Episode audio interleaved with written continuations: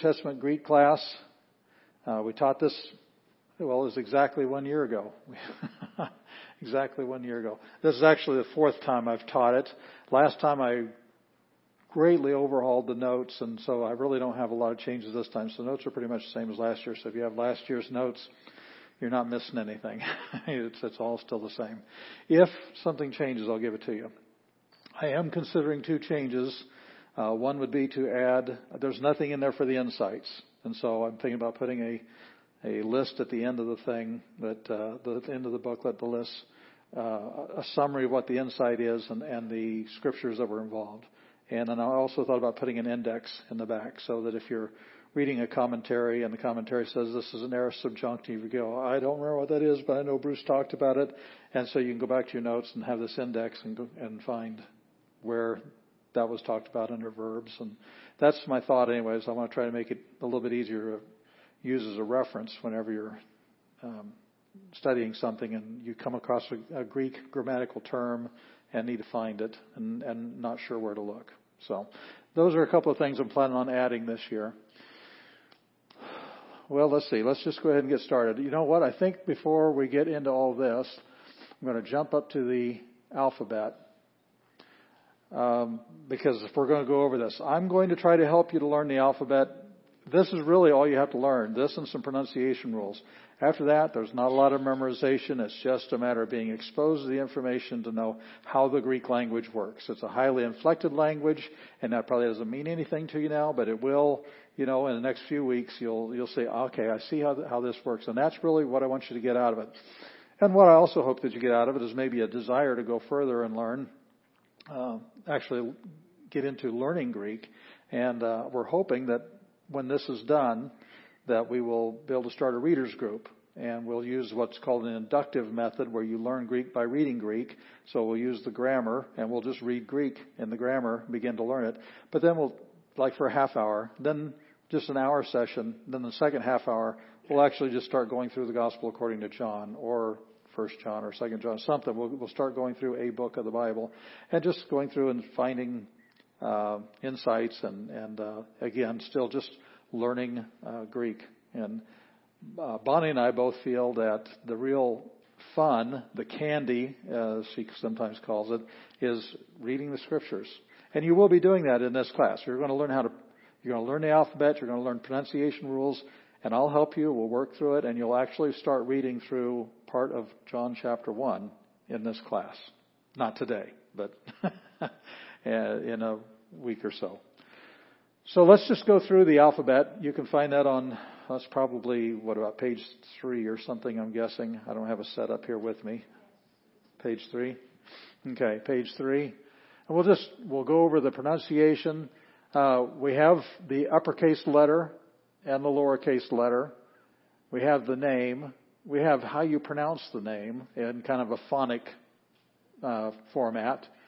And then we have how you would spell it in Greek. And the good thing about this is that as you're learning the names and you look at beta, okay, you can see beta, beta, but you look at this and you say, okay, that's the, the beta, eta, tau, and uh, alpha. Um, I have to be careful because sometimes I will stand up here and say Hebrew letters. and so I, so I started to say Tav, and I go, no, it's not Tav. It's, uh, Tau for Greek. So if I, I'll try to, I'll try not to do that, but it's, sometimes I can't help it. Right now, this is the only extra one I have. Uh, I'll need to print up an extra set for you, okay? But you can share that one for now, right now, and we'll get, we'll make sure we get another one for you. And so it actually will help you in understanding how to pronounce these things. If you know how to pronounce it over here and you see it in Greek, gamma. Okay, I can see that, you know, and, you, so that's what that's for. This tells you what the letter sounds like when you see it in a word. And some of them, like iota, you have two. You have i as in fit, but sometimes when you see an iota, especially when it's got a accent mark, it'll be the e is in machine, the i is in machine. It'll be the e sound, e. But anyway, let's just start, start going through them. Uh, it's good if you can memorize the uppercase ones. That's that's good. What's essential? The lowercase ones. Because most of the Greek New Testaments that you'll look at, whether in an app or on, um, uh, uh, you buy a, a Greek New Testament or something, they're mostly going to be lowercase letters. So that's where you want to concentrate. Learn the lowercase ones first, get good at those, and then you can throw the uppercase ones in. So we'll point at this one, and this is alpha. And it makes the sound of A as in father. It's ah. It's always ah. It's not ah or a. It's always ah as in father. Alpha. Beta as in like the fish. Um, it's the B sound. B as in ball. Gamma. It's a G sound as in gone. Uh, always a hard G, never a J, but a G. It's always G. Uh, unless, well, there's some other rules. Right now, let's just go with that. There are some other rules about how this one sounds by letters that follow it. We're not going to worry about that. We'll come to that later. Delta, D sound. Epsilon, a short E sound, not a long E, just a short E. Epsilon. Zeta, this actually has a little D sound in front of it. Zeta, DZ, Zeta, like AIDS, days, no, not days, AIDS. Yeah, AIDS is good. Eta, it's the E sound is in they, A. Theta, TH sound is in throne. Iota, again, it's most of the time it's a short I sound, although sometimes it's a long I sound. A E, it sounds like a long E actually, as far as English is concerned. Kappa, just like a K. Lambda, mu. Some say mew, like a kitty cat or something, but mu is how I learned it, and most of the people I know of say mu. And I'm teaching you the most, I want to teach you the most common pronunciations of things that, that would be used in scholarly circles. Uh, if you're talking to somebody at a seminary who's had Greek, you want to say it this way because that's the way they're going to understand it. Okay. Uh, this is not the modern Greek. I'll, I'll give you the modern Greek pronunciations later, but right now we just want to co- uh, concentrate on getting these uh, with the Koine, the old Koine sounds. Okay, then we have nu, and the same people that say mu say nu, but it's I just say mu and nu, but it's the N sound. It looks like a V, but it's not a V. That's a nu. Xi, it's kind of an X sound. Likes, uh, sounds like likes. Omicron, it is the short O sound. Now there's some people who will pronounce that long O, but then you have no distinction between that and an omega, because omega is the long O. So have Omicron as a soft O or short O is an optic. I know that looks like pi, but it's P. That's how it's pronounced, P, and it is indeed a P sound. I know that looks like a P, but it's not. It's rho. And rho is in her without the E. It's the HR sound. Uh, when it's the first letter of a word, but if it's in the middle of the word, it's just an R sound. Then sigma has two. Sigma is the S sound, is in sign, but it's got two forms. It looks like the one on the left when it's in the middle of a word. If it comes at the end of the word, it's that's called a final form, and that's the only final form in Greek. When you get into Hebrew, there are about five final forms, but for Greek, there's just one, and that's sigma. So it'll look like that at the end of the word. Tau looks like a T and sounds like a T. Upsilon looks like a U and sounds like a uh, a short uh, U. Nu. U. It's U. Upsilon. Then phi, it looks like some people say phi, but it's phi. It's the PH F sound. Phi. Chi. This one you got to scrape the back of your throat a little bit. Chi chi, as in Bach. And then psi, which is a ps sound, as in lips. It's the sound. And then finally omega, the last letter, and it's the long O sound, as in ode. Okay, now that we've gone through that, I just want to introduce you to it. I want to help you to try to learn it. I can't make you learn it. You're going to have to work on it on your own. But in class, we will go over it and we'll go over it and we'll go over it to try to help you to learn it uh, as well as we can. So, going back to the front. Congratulations. Your interest in Koine Greek shows a desire to understand God's Word better. Psalm 119.63 says, I'm a companion of all who fear you and those who keep your precepts. And if you love God's Word enough to want to get into it more, I am your companion and I want you to ask me questions. That's why I want to get my email address up there so you can, if you have questions, you can ask me because I want to help you as much as I can. Consider me your servant in this. I want to help you learn Greek. It's, uh, it's very much worth the effort. And I hope that when we get to the insights, you will see that it really is worth the effort. Uh, the insights, I'm not doing word studies. I could easily do word studies, but what we're going to be looking at is the way that the language works, the way it's put together, and emphases, emphases, emphasis, whatever, the points of emphasis. we want to see those um, in the way that it's said. And a lot of cases, our English translations have a difficult time conveying that point of emphasis. And so, whether we're talking about verbs, we'll have insights based on verb tenses and things like that.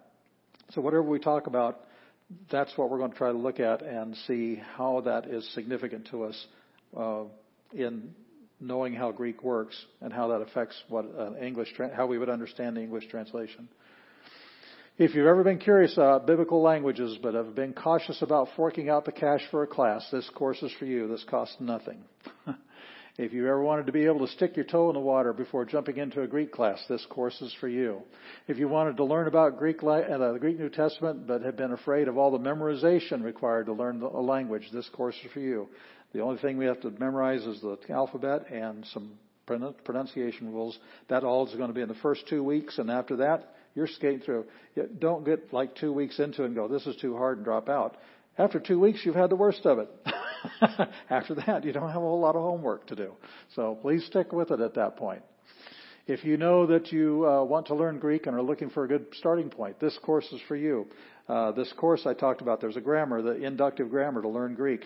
Once you've completed this and you, you've learned the pronunciation rules, you've learned the alphabet and everything, you are ready and, and you have some of the grammatical concepts under your belt, you will be ready to hit the ground running with this particular grammar that does the inductive. It's, it's by um, a man by Dobson, uh, not the focus on the family Dobson, but a different Dobson. And uh, if you go through this and you do your homework and everything, you learn what you're supposed to do, you'll be ready to hit that running. And that's what I'm hoping to do with this readers group later.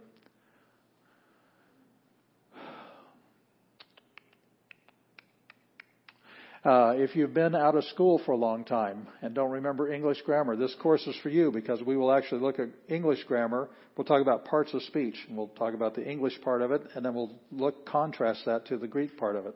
Sometimes they're similar. Sometimes they have some vast differences. And so we'll, we'll look at that. We will talk about English grammar so that you can feel comfortable looking at the Greek grammar. If the thought of reading the Greek New Testament excites you, this course is for you. As I said, we will be reading from John chapter 1. Uh, probably start that next week.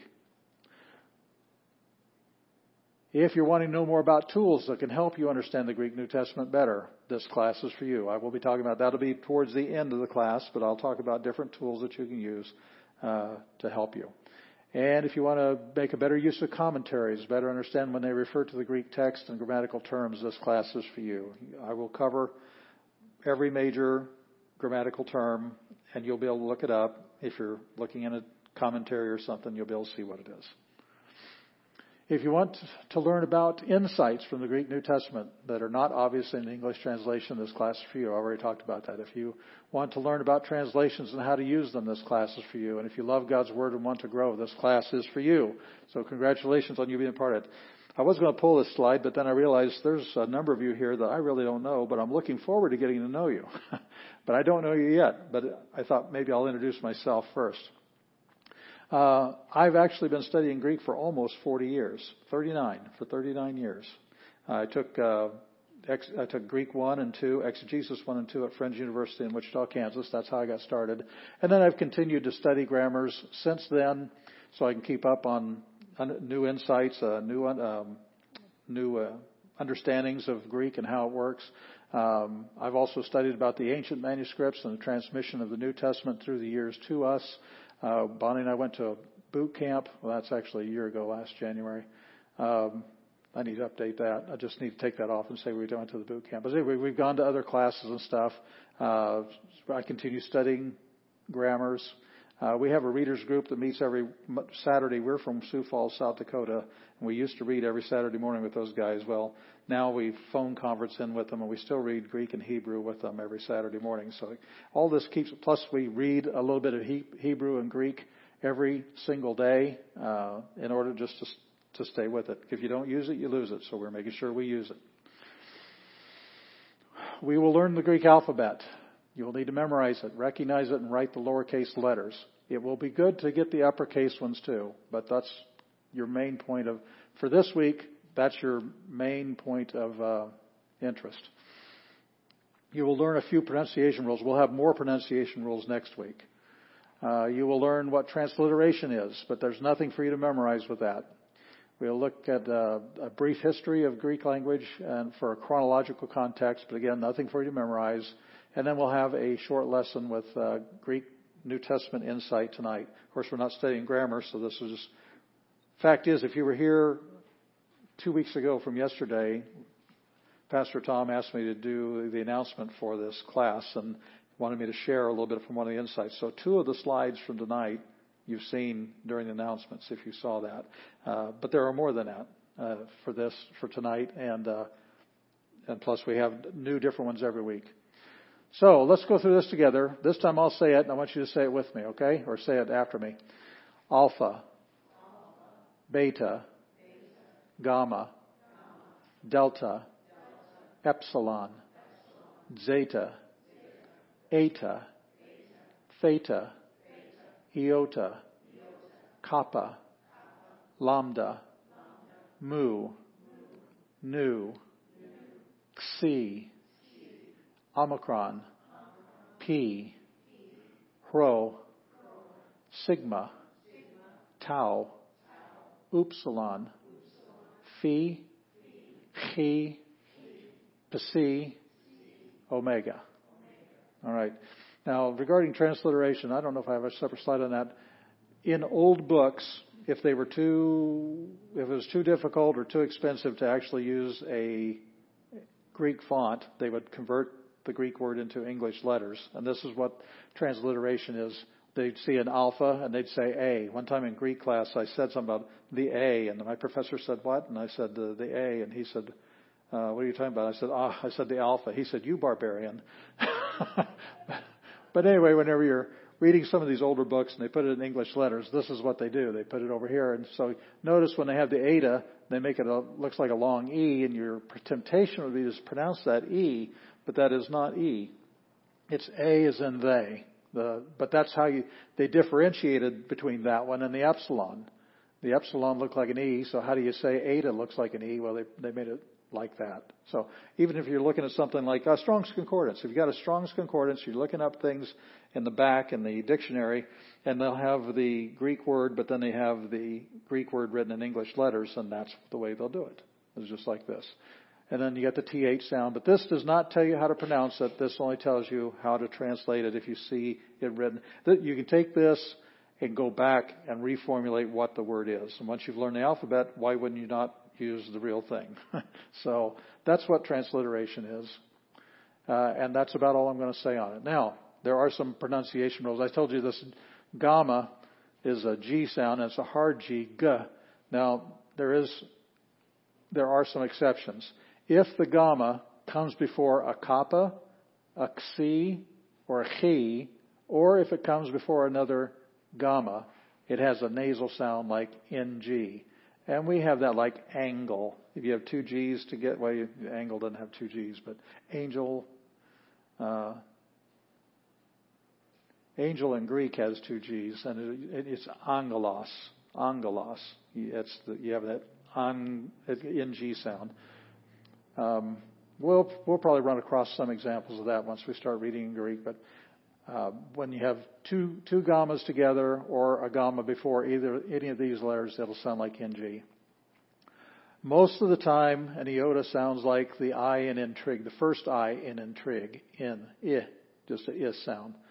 Um, often when it's accented, it sounds like the second one. It'll be an E sound, intrigue, E, uh, like a long E in, in English, a long E sound. The chi has a slight scraping of the back of the throat sound. Every word that begins with rho or upsilon begins with an H sound. We'll cover that next week. That's called a breathing mark. Don't worry about it. It's just something we'll learn next week. These are just ex- exceptions to the normal pronunciation. There are no silent letters in Greek. That's good news. I would hate to have to learn English as a second language. Uh, you have all these weird rules, and then you have I before E, except after C, except for neighbor and for, and you, you have all these exceptions, and that's the way English is. Greek is not nearly so bad about that. Uh, so there are no silent letters.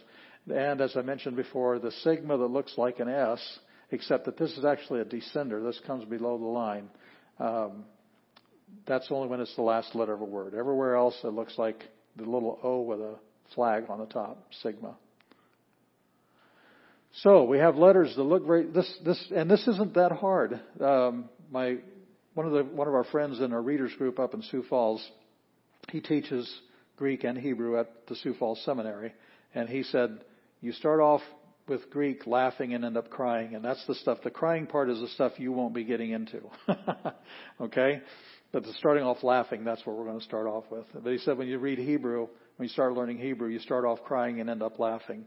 Uh, and when we do the intro to Hebrew class, hopefully in January, you might get to understand that too. But when we, the reason why you can start off Greek with laughing is because there's so much of it that looks familiar. You know, you can look at that and you say, well, that looks like an A, alpha. That's, that's not hard. I can do that, you know, and this got a little tail on it, but aside from that, it looks just like a B, and this has got a curve to it, but outside of that, it looks pretty much like a D, looks like an E, looks like an I, looks like a K, and so forth. And this, the last, the final form looks like an S, and uh, looks like a T, looks like a U. And that's, they are very similar. There are Greek letters that sound like their English counterparts.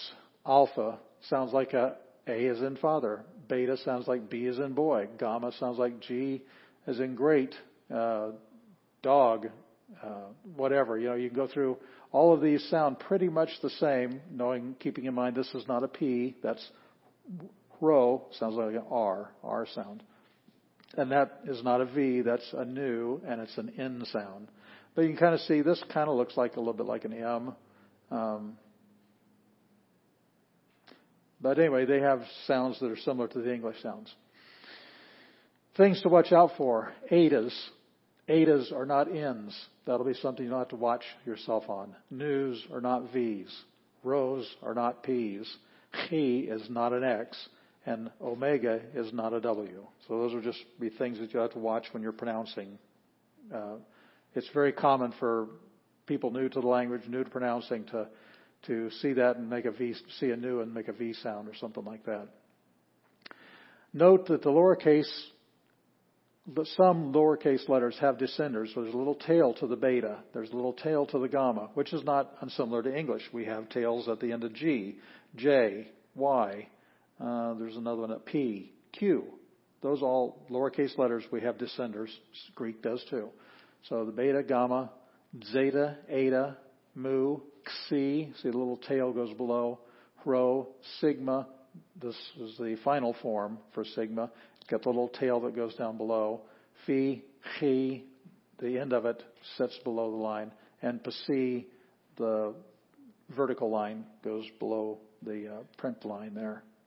If you have your big chief tablet out and you're writing these practicing, that's the way you, you want to make sure you get your descenders in there. I don't even know if they make big chief tablets anymore, but that's, but you know what I mean. The ones with all the lines on them, okay?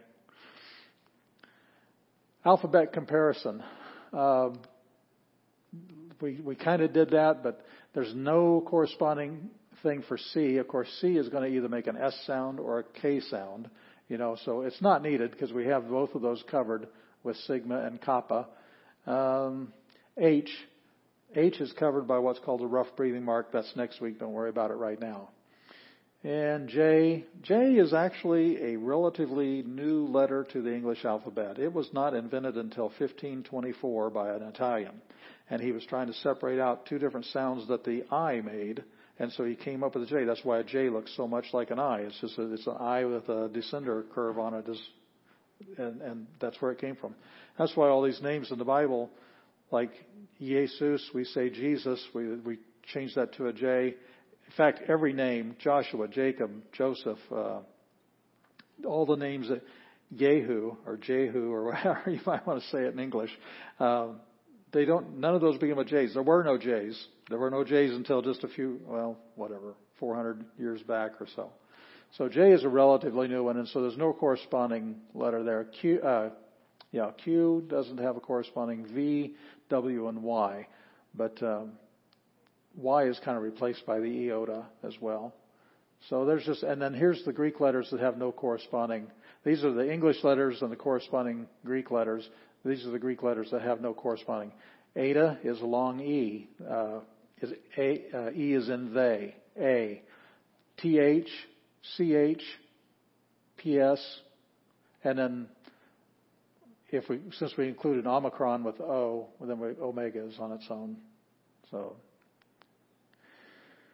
well, let's see. Memorization tips. Pronounce the letters out loud as you write them. And I don't know what works best for you if you alpha, beta, gamma, delta. Okay, I can remember those four. I'm going to build with those four. Then just work on it when you don't, you know, when you're when you're someplace, you're waiting waiting in line somewhere, you're um, sitting at a stoplight. Uh, keep your eye on the stoplight so the guy behind you doesn't doesn't honk. But you can just you know run through them, and then you go, well, you know, the next letter after D is E, and so after uh, alpha, beta, gamma, delta. Then the next one's epsilon. That's E. So you know you can just build on that and uh, however works best for you. But go over it. To me, it helps to write them out. Just write them, and um, you might want to write them out.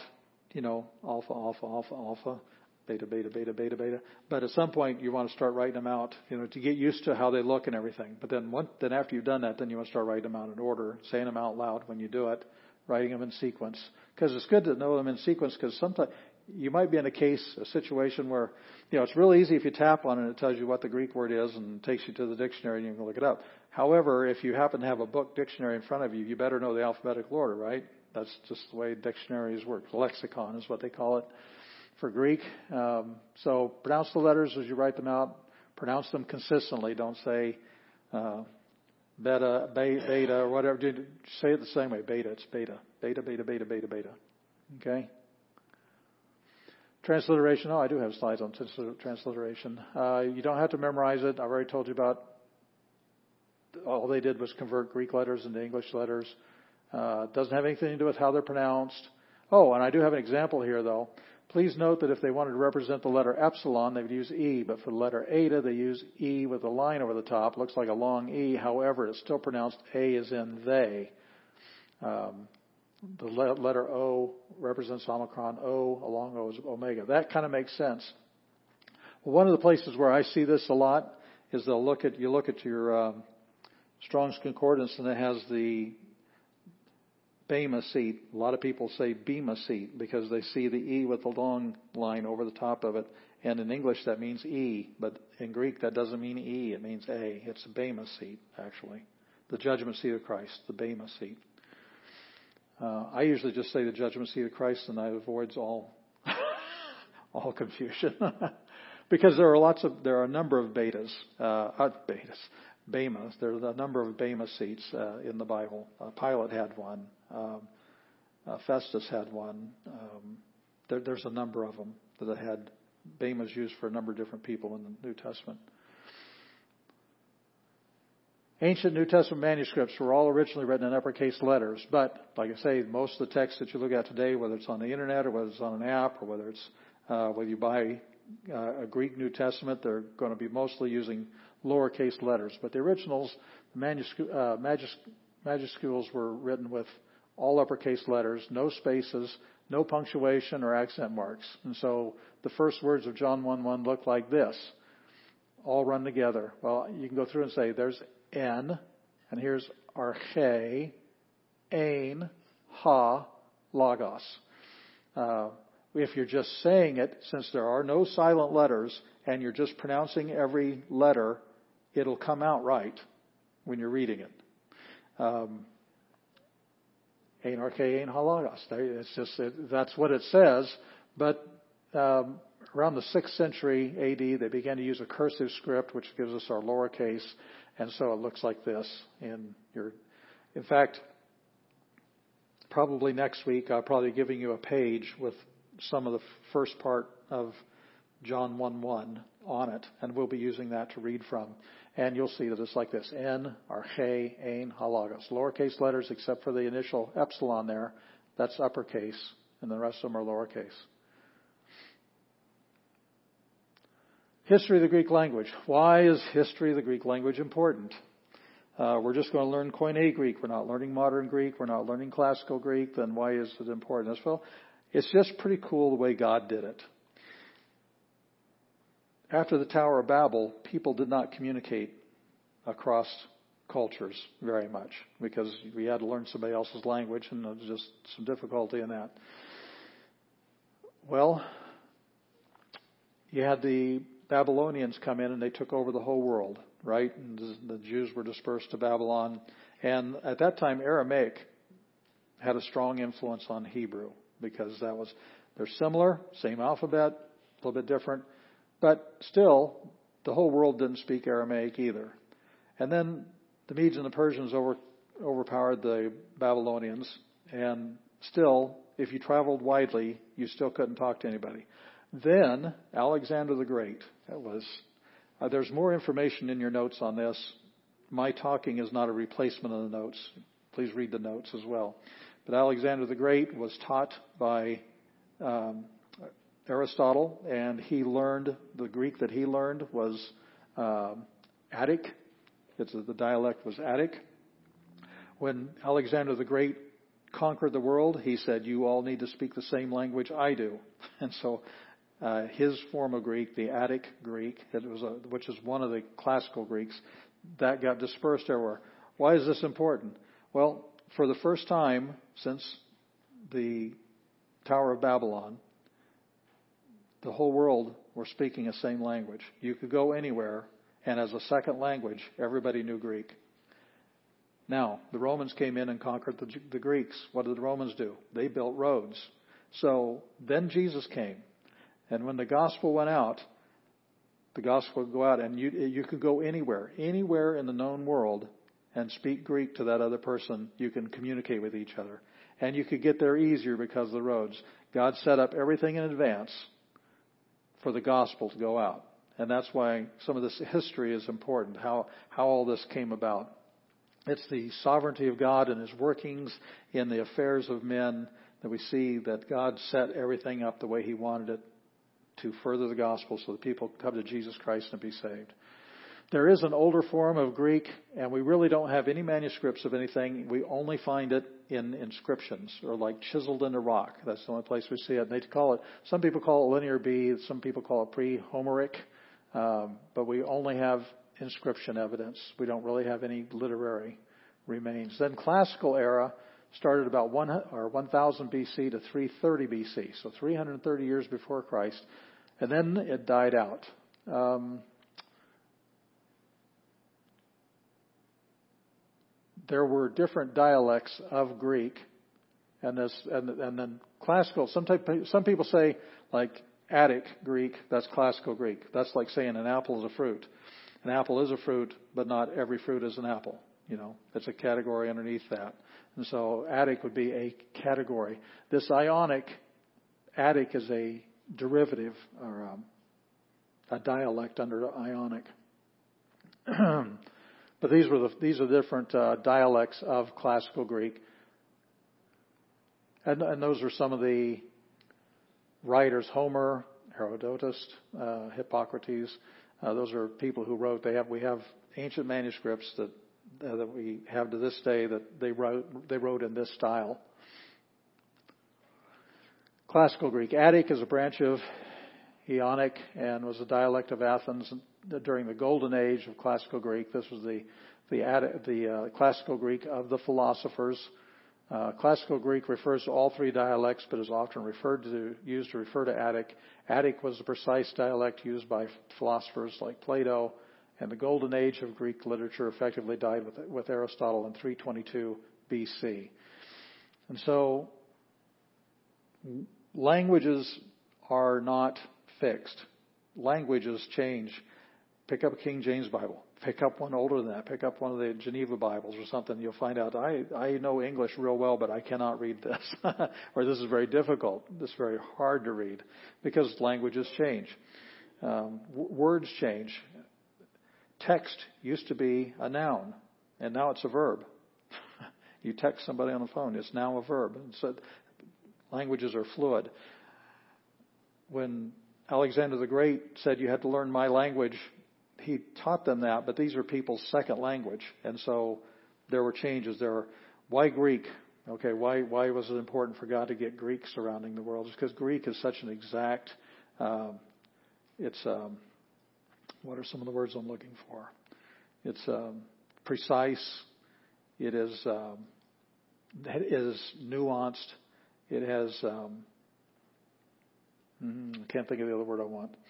But anyway, it's, it's just a very, very precise language, and that's why it, it was uh, a good choice by God. that isn't that comforting to him to know that I think it was a good choice that he did it that way.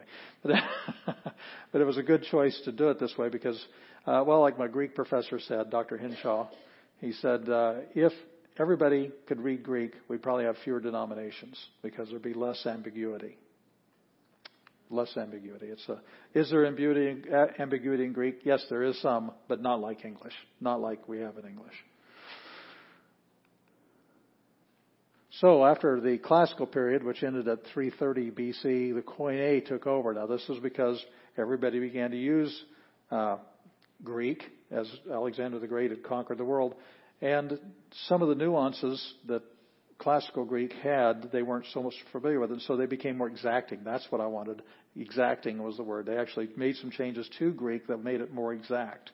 Um, things were repeated. You say, uh, you departed from, from, and you have from, from. It's just, you have things of, that became the grammatical norm that make things more solid than what they used to be.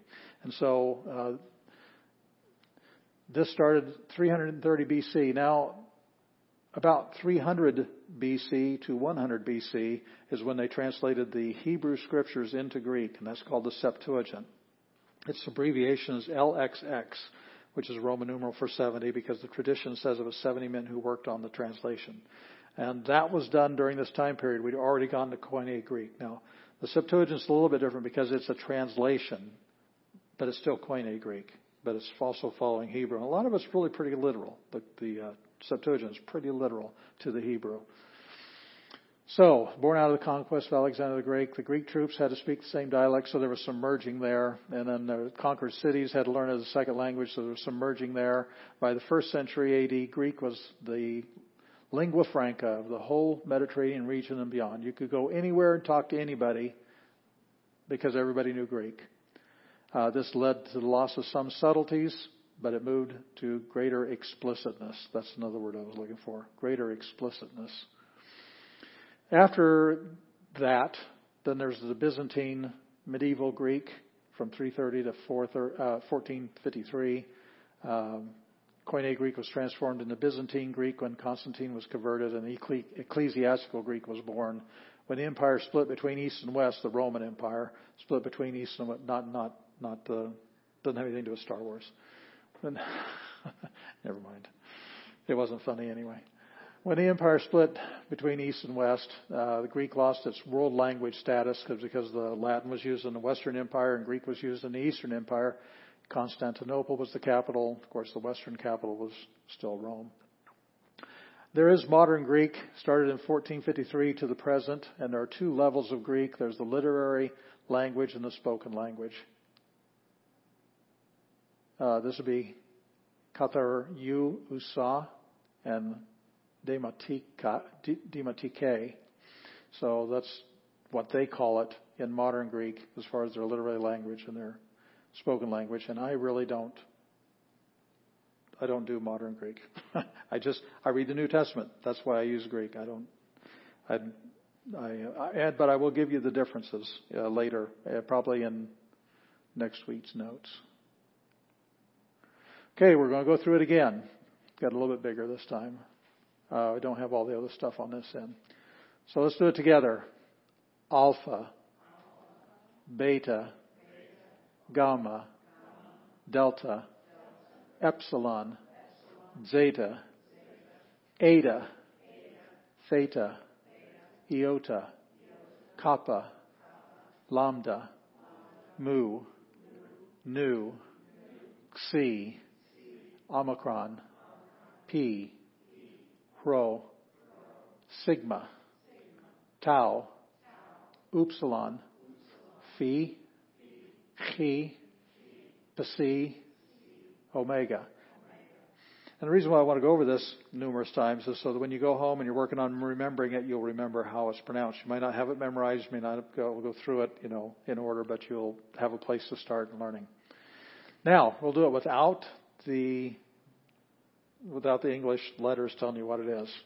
Alpha, beta, gamma, delta, epsilon, zeta, eta, theta, iota, kappa, lambda, mu, nu, xi, omicron, pi, rho, sigma, uh, final form sigma, sigma, tau, upsilon, phi, chi, psi, omega. All right. So that's all we're going to cover as far as stuff that you have to remember. This is more, in my opinion, this is where the fun stuff begins because I really love talking about God's Word and I love sharing the insights. And if you were here, like I said, two weeks ago yesterday, and I did the uh, announcement for this class, uh, some of this will be familiar because I went through it, um, two, two of the slides on that Sunday morning. I have no way, Jose. This is two different words. U is one word. May is another word. Both of them mean no. Uh, there are rules about which one you use in what circumstance. Um, and actually, next week we're going to be looking at these same words used separately. Another um, interesting insight into the Greek New Testament, because not all translations indicate that, and we'll we'll say that for next week though. But this is when you put both of them together. When you have two English negatives together, it turns into a positive, right? And I think I mentioned um, when I gave the announcement two weeks ago. Uh, there was a movie with Dan Blocker. He's the one who played Hoss Cartwright, and he was pretty aggravated about something. He said, "I don't want to hear nothing about no wed neither." I don't know how many that was, five or six of them, but basically you got a very emphatic no out of that. And in the same way, ooh, may, when you see both of them together, that is an emphatic no. That is no possible way. Now, most of the time, this is also followed by something. It's a verbal form that we haven't learned about yet. We're not going to worry about that. It's because it, it just happens that way. But there's another part to this, but we're not going to concentrate on that right now. We'll cover that when we get to verbs. But anyways, just no way Jose. No possible way. It's the strongest way to negate something in Greek. Uh, if you have just u and a verb, it denies the certainty. But if you have u may, it denies the potentiality. It's not even possible. Not even possible. This configuration of u may happens 94 times in 85 verses in the New Testament. Plus, there's a couple of variants. Uchi, which is a form of u. Uh, uchi may uh, shows up in Luke 18:30, and ude may, which is still another form of u uh, shows up in Revelation 7:16, but it behaves the same way. It's still a very emphatic uh, no that denies the, the, the potentiality. Now, if you look at the cover of the books that I that we provided, the very first one has the introduction to the Greek New Testament Koine Greek, and down in the middle of the page there's a block that uh, of Greek, and it says Ha uranos, kai, hege, satai, hoi, de, logoi, mu, ume, perethosan, perethosan, pereth. I'll get it yet. Perelthosan. What it means is, and then the bottom down there, kata is according to, then the next word is Matthew, and then 24:35. So this is a quote from Matthew 24:35. The heaven and the earth will pass away, but actually this that's de. Whoops, I don't have it here. Uh, de is uh, but. Then we have to go back. The, the hoi goes with logoi. Uh, but the words of me, no possible way should they be uh, pass away. Should they pass away? And so the ume there is emphatic. No possible way, no potentiality at all that they will pass away. So, yeah, my words will not at all, not even possibly pass away. That's the meaning of it. King James Version says, Heaven and earth shall pass away, but my words shall not pass away. Well, we have not. We understand that. Is that a bad translation? It's not a bad translation. We understand that. It's still a negative. No, his words aren't going to pass away. We got it. But what we're missing is that emphasis that they have with absolutely no potential at all for it. No way, Jose, is what I often say there. You don't pick that up there. The New Living Translation says, Heaven and earth will disappear, but my words will never disappear. Okay, never is probably a little bit stronger than not. The New King James says, Heaven and earth will pass away, but my words will by no means pass away. Well, now we're getting to understanding the emphasis that's in the Greek text. We have a translation who's dealt with that. Now, that's not always the case. Most of the time, I'll use the New King James here, and you'll see that it, they don't always indicate that for us. Um, John 11:26, and whoever lives and believes in me shall never die. This is Jesus talking to Martha. And he says, "Do you believe this?" And so we're looking at it. It says, and all the ones living and the ones believing in me.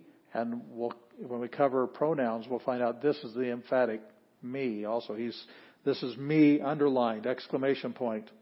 Uh, one who's living and believing in me, ume, no possible way that he would, that he should die into the age, into for forever. He will not die forever.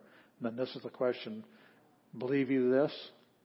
So, and that's, and we'll cover this next week too. That that looks like a semicolon, but that's a question mark in Greek.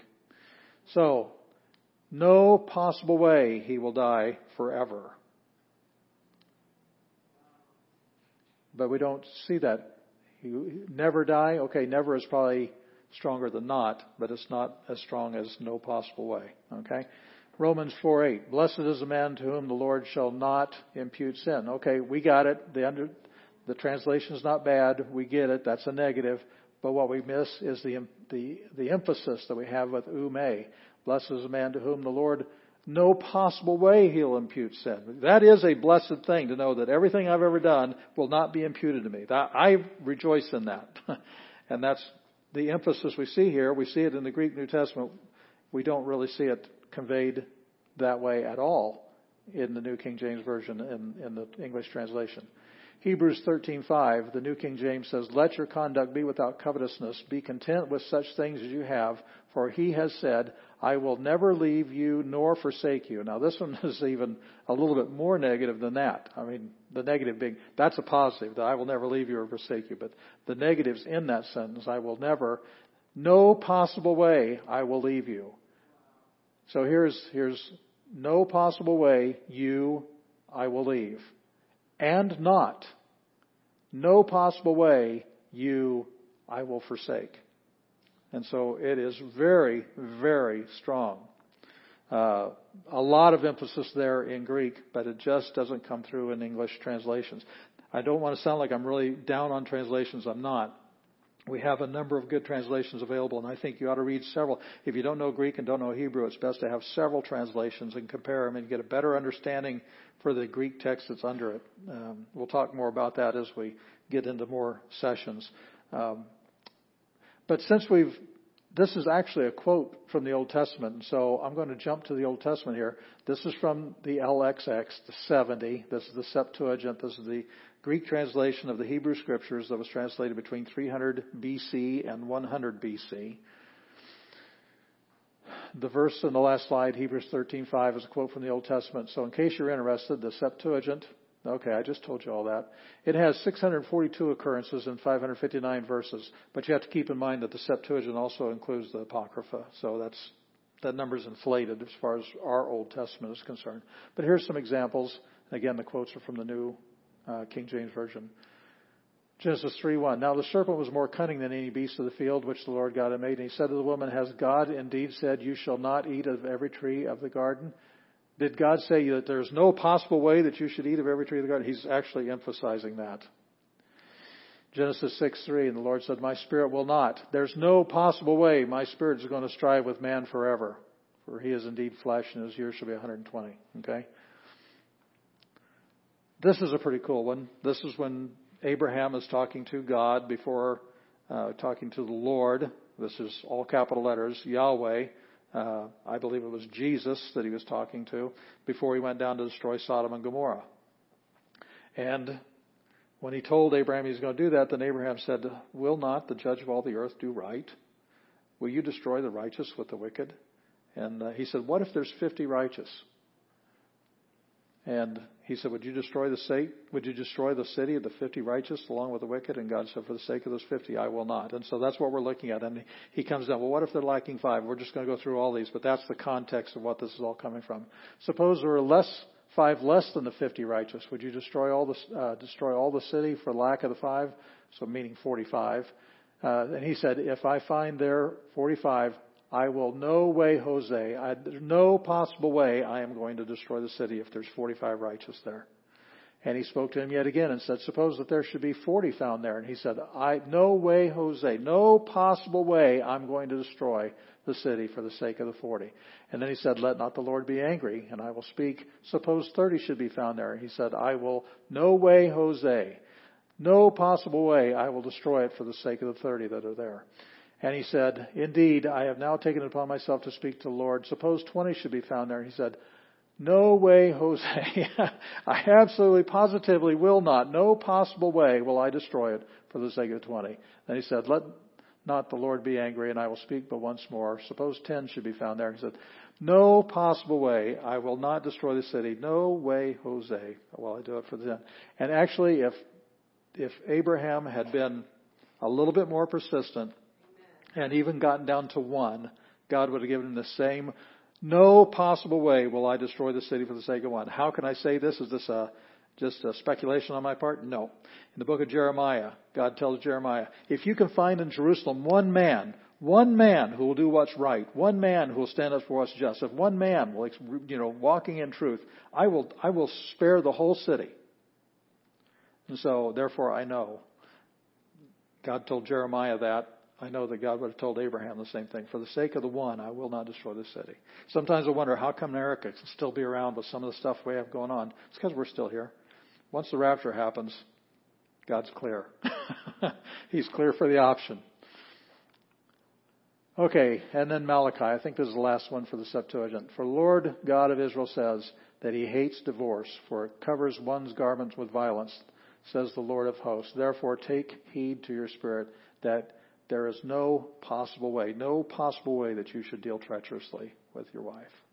So, very solemn. But you don't, again, you don't see it in the translation, just like the others when I was going through here. Just not, not, not, not, not. It's not a bad translation, but what we lack is seeing the emphasis that's in the original language. Okay, then going back to the New Testament again, I, I threw the Old Testament in there because we looked at Hebrews. They had the, it was a quote. Revelation 2:11 again, the New King James Version. He who has an ear, let him hear what the Spirit says to the churches. He who overcomes will no possible way, no way, Jose, is he going to be hurt by the second death. That's comforting to know. Second death being the lake of fire. Revelation 3:12. Again, New King James Version. He who overcomes, I will make him a pillar in the temple of my God, and he shall go out no more. This particular promise is very near and dear to my heart. Whenever the Queen of Sheba came to visit Solomon, her breath was taken away by what she saw. When she saw the attendants and she saw all of his servants, the way he had his tables, and the way he had everything, she was just amazed at the wisdom of Solomon, his answers to all of her questions and everything. She was, it took her breath away, is what the scriptures say. And she said, "How blessed are your servants who just tend to you and take care of you and listen to your wisdom all day long. And I, I think about that and I think about he who overcomes, I will make him a pillar in the temple of my God and he will go out no more. And I think to be before God forever and have the, the power that created the universe, the wisdom of God wash over me year after year through eternity, ah, that's cool. that is cool. But it's anyway, and he shall no way, no possible way will he go out more. And I'll write unto him the name of my God and the name of my city, uh, name of the city of my God and, and the new Jerusalem which comes down out of heaven from my God, and I will write on him my new name. So anyway, now we're going to talk about ooh and may next week, but they're not not together.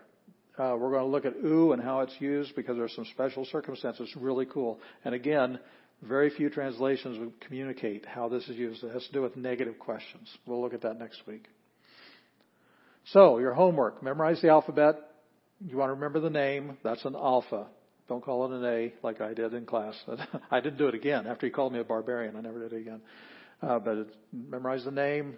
Uh, memorize what it looks like in lowercase, be able to uh, pronounce it and write it out.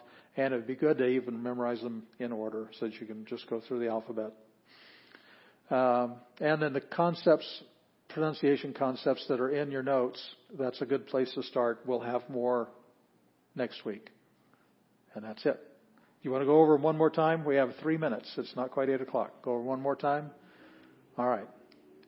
Alpha, beta, gamma, delta, epsilon, zeta, eta, theta, iota, kappa, lambda, mu, nu, xi, omicron, pi, rho, sigma, tau, upsilon, phi, chi, psi, omega. All right.